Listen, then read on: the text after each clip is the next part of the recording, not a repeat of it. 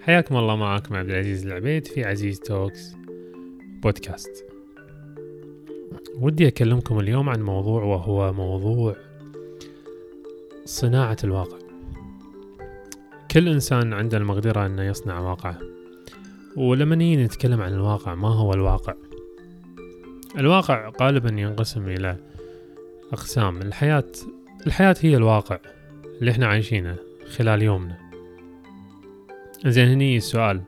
هل الحلم يعتبر واقع أو غير واقع؟ معظمنا راح يقول الحلم هو شيء غير واقعي.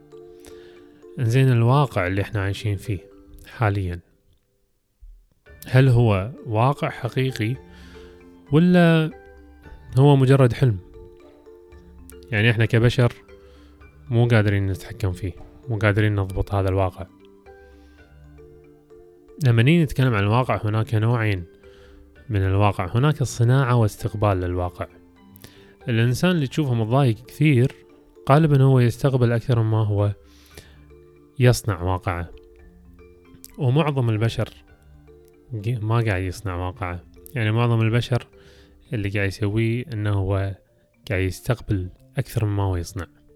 هذه المشكلة الرئيسية اللي قاعد تصير معنا إن الاستقبال أكثر من الصناعة. أنت كإنسان قاعد تستقبل معلومات قاعد تستقبل كل هذه الأشياء ولكن ما قاعد تصنع واقعك. في نوعين من الناس في ناس يصنع أكثر مما يستقبل.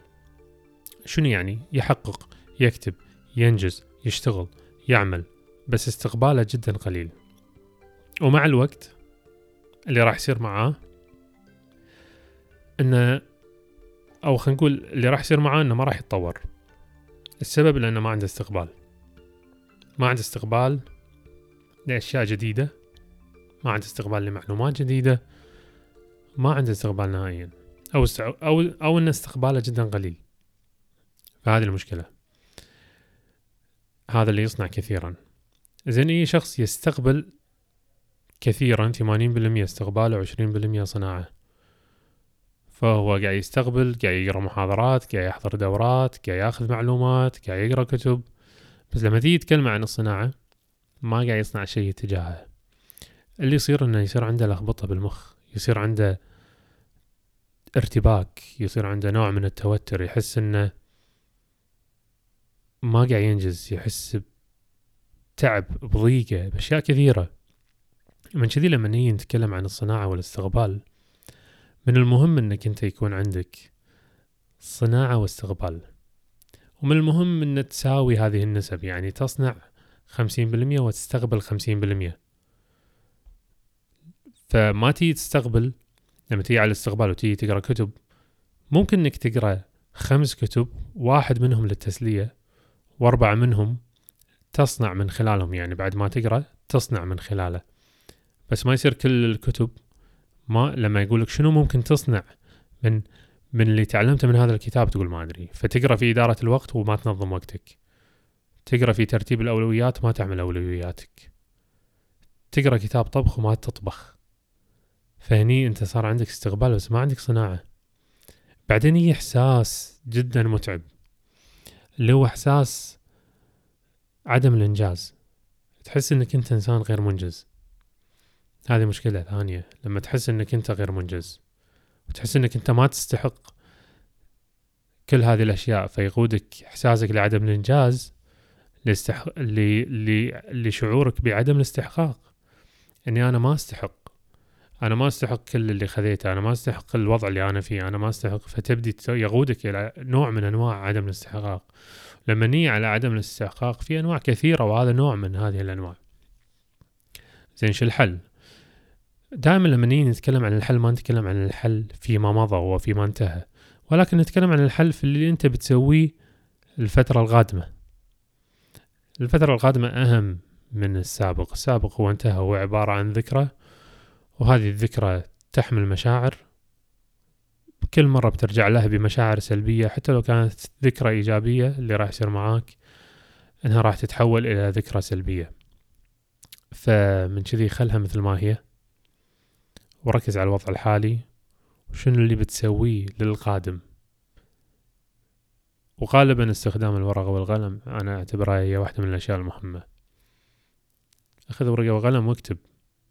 هو لما تأخذ ورقة وقلم وتكتب هو شيء مهم ونوع مهم من الصناعة. هي بداية الصناعة لأنك نقلت شيء غير ملموس إلى شيء ملموس ومرئي.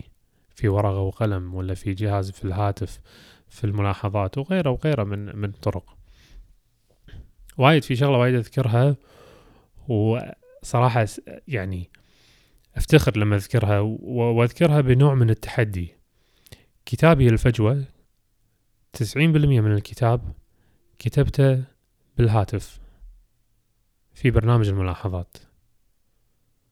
كتبت كتاب كامل ما احتجت إلى ورقة وقلم ما احتجت إلى طابعة أو كيبورد ما احتجت إلى مكتب ولا مكان ولا جزيرة ولا سفرة عشان أكتب كتاب. كنت أنتظر حالة لما أوصل لها.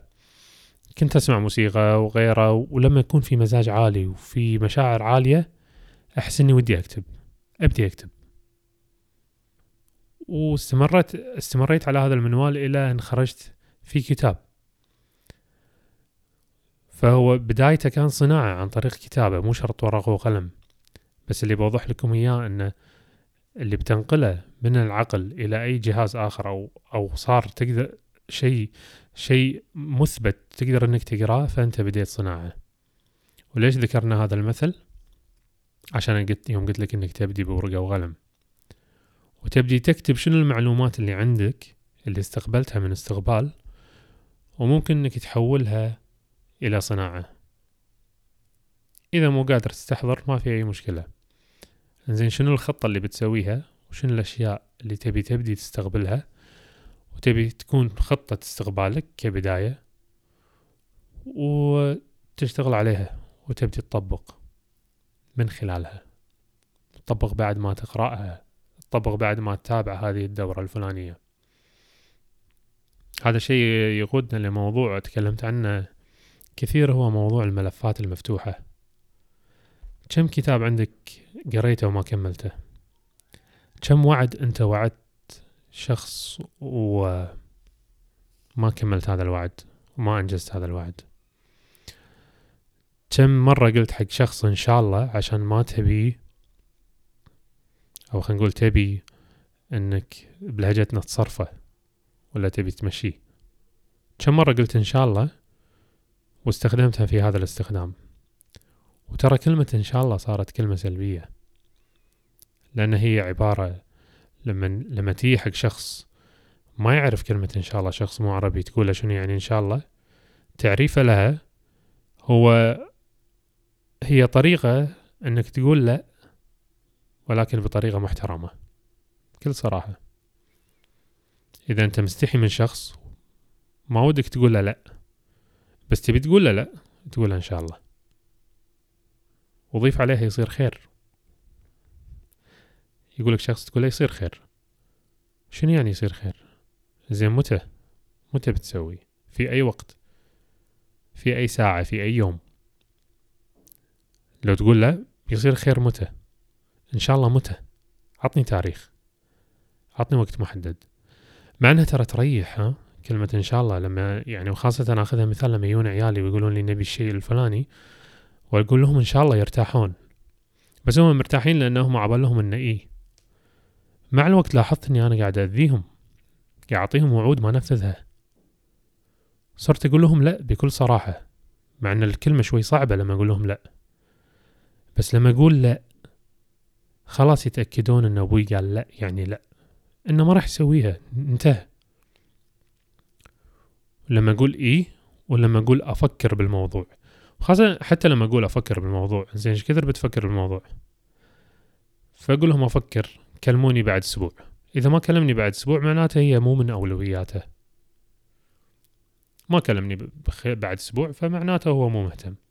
فإذا قال لي بعد شهر قال لي صار أنت قلت لي أفكر وما رديت لي خبر أقول قلت لك كلمني بعد أسبوع أنت ما كلمتني. مو هامك الموضوع. لو هامك كان كلمتني. أنت ليش تسوي كل هالأشياء؟ ليش لازم تسوي؟ ومهم إنك تسوي كل هالأشياء. عشان أنت ترتاح. عشان أنت تطمن وترتاح داخليا وما يصير عندك أشياء معلقة.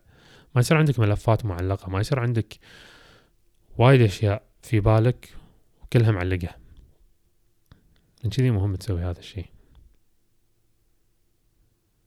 بدينا في موضوعنا كان عن الصناعة والاستقبال. وانتهينا في للملفات المفتوحة. وهذه كانت دردشة يعني و إن شاء الله نلقاكم في تسجيلات جاية. يعطيكم العافية. نلقاكم على خير. كان معاكم عبد العزيز العبيد. من أي مكان أنت قاعد تسمعني من أي منصة قاعد تسمعني سوي سبسكرايب علق قولي شنو استفدت وقولي شنو اللي ودك تسمعه. أو ودك إني أتكلم فيه في التسجيلات والحلقات اللي جاية. يعطيكم العافية. نلقاكم على خير إن شاء الله. مع السلامة.